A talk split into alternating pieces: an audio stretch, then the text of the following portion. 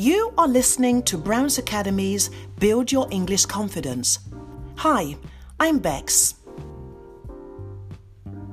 Today, I'm going to talk about seven ideas in which you can improve your English.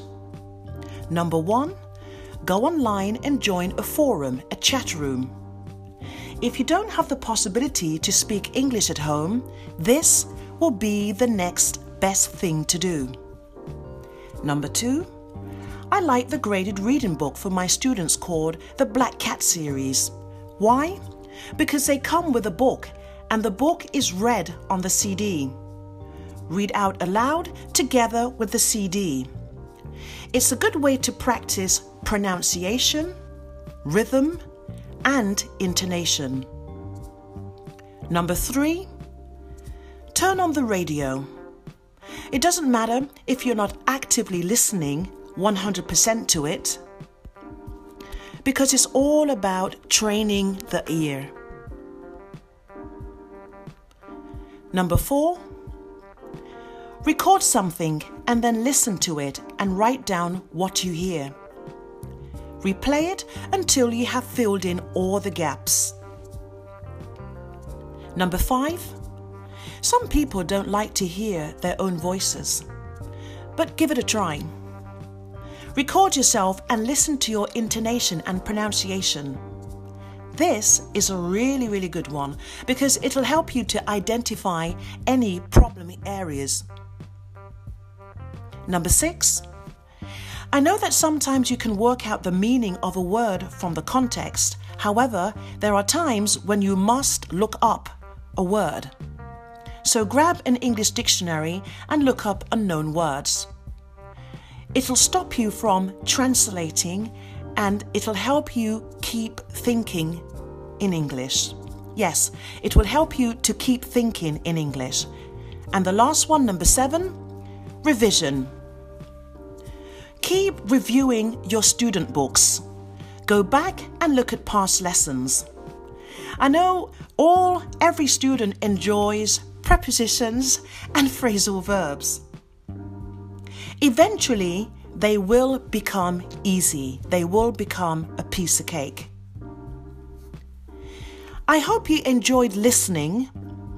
Remember, don't make excuses not to learn. Well, see you next time. Bye bye.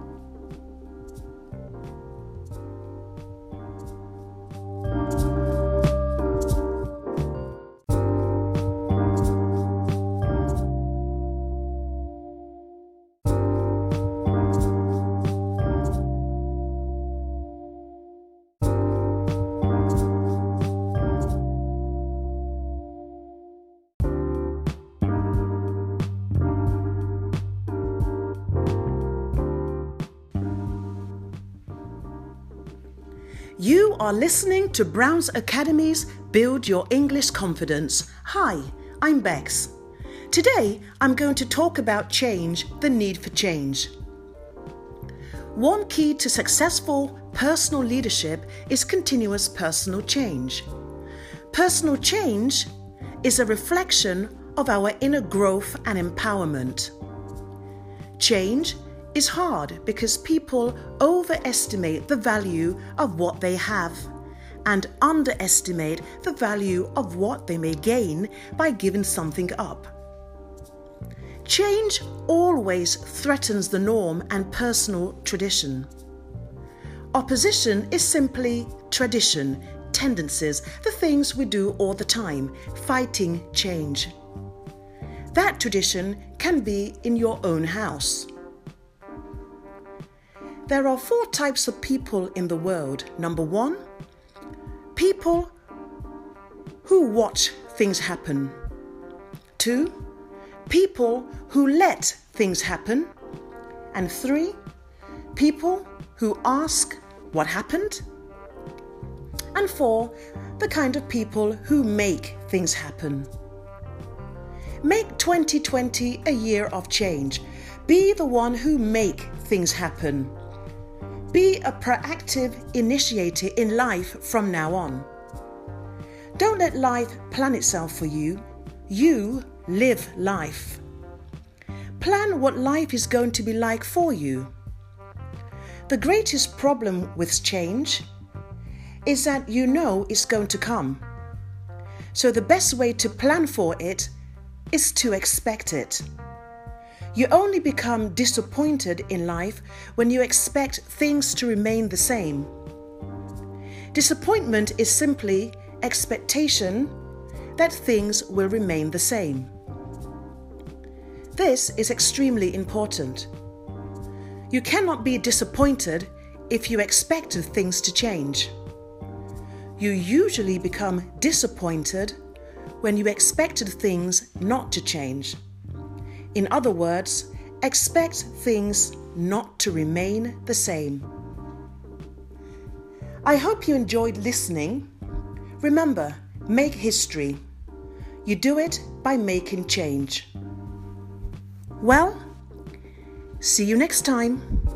Bye bye.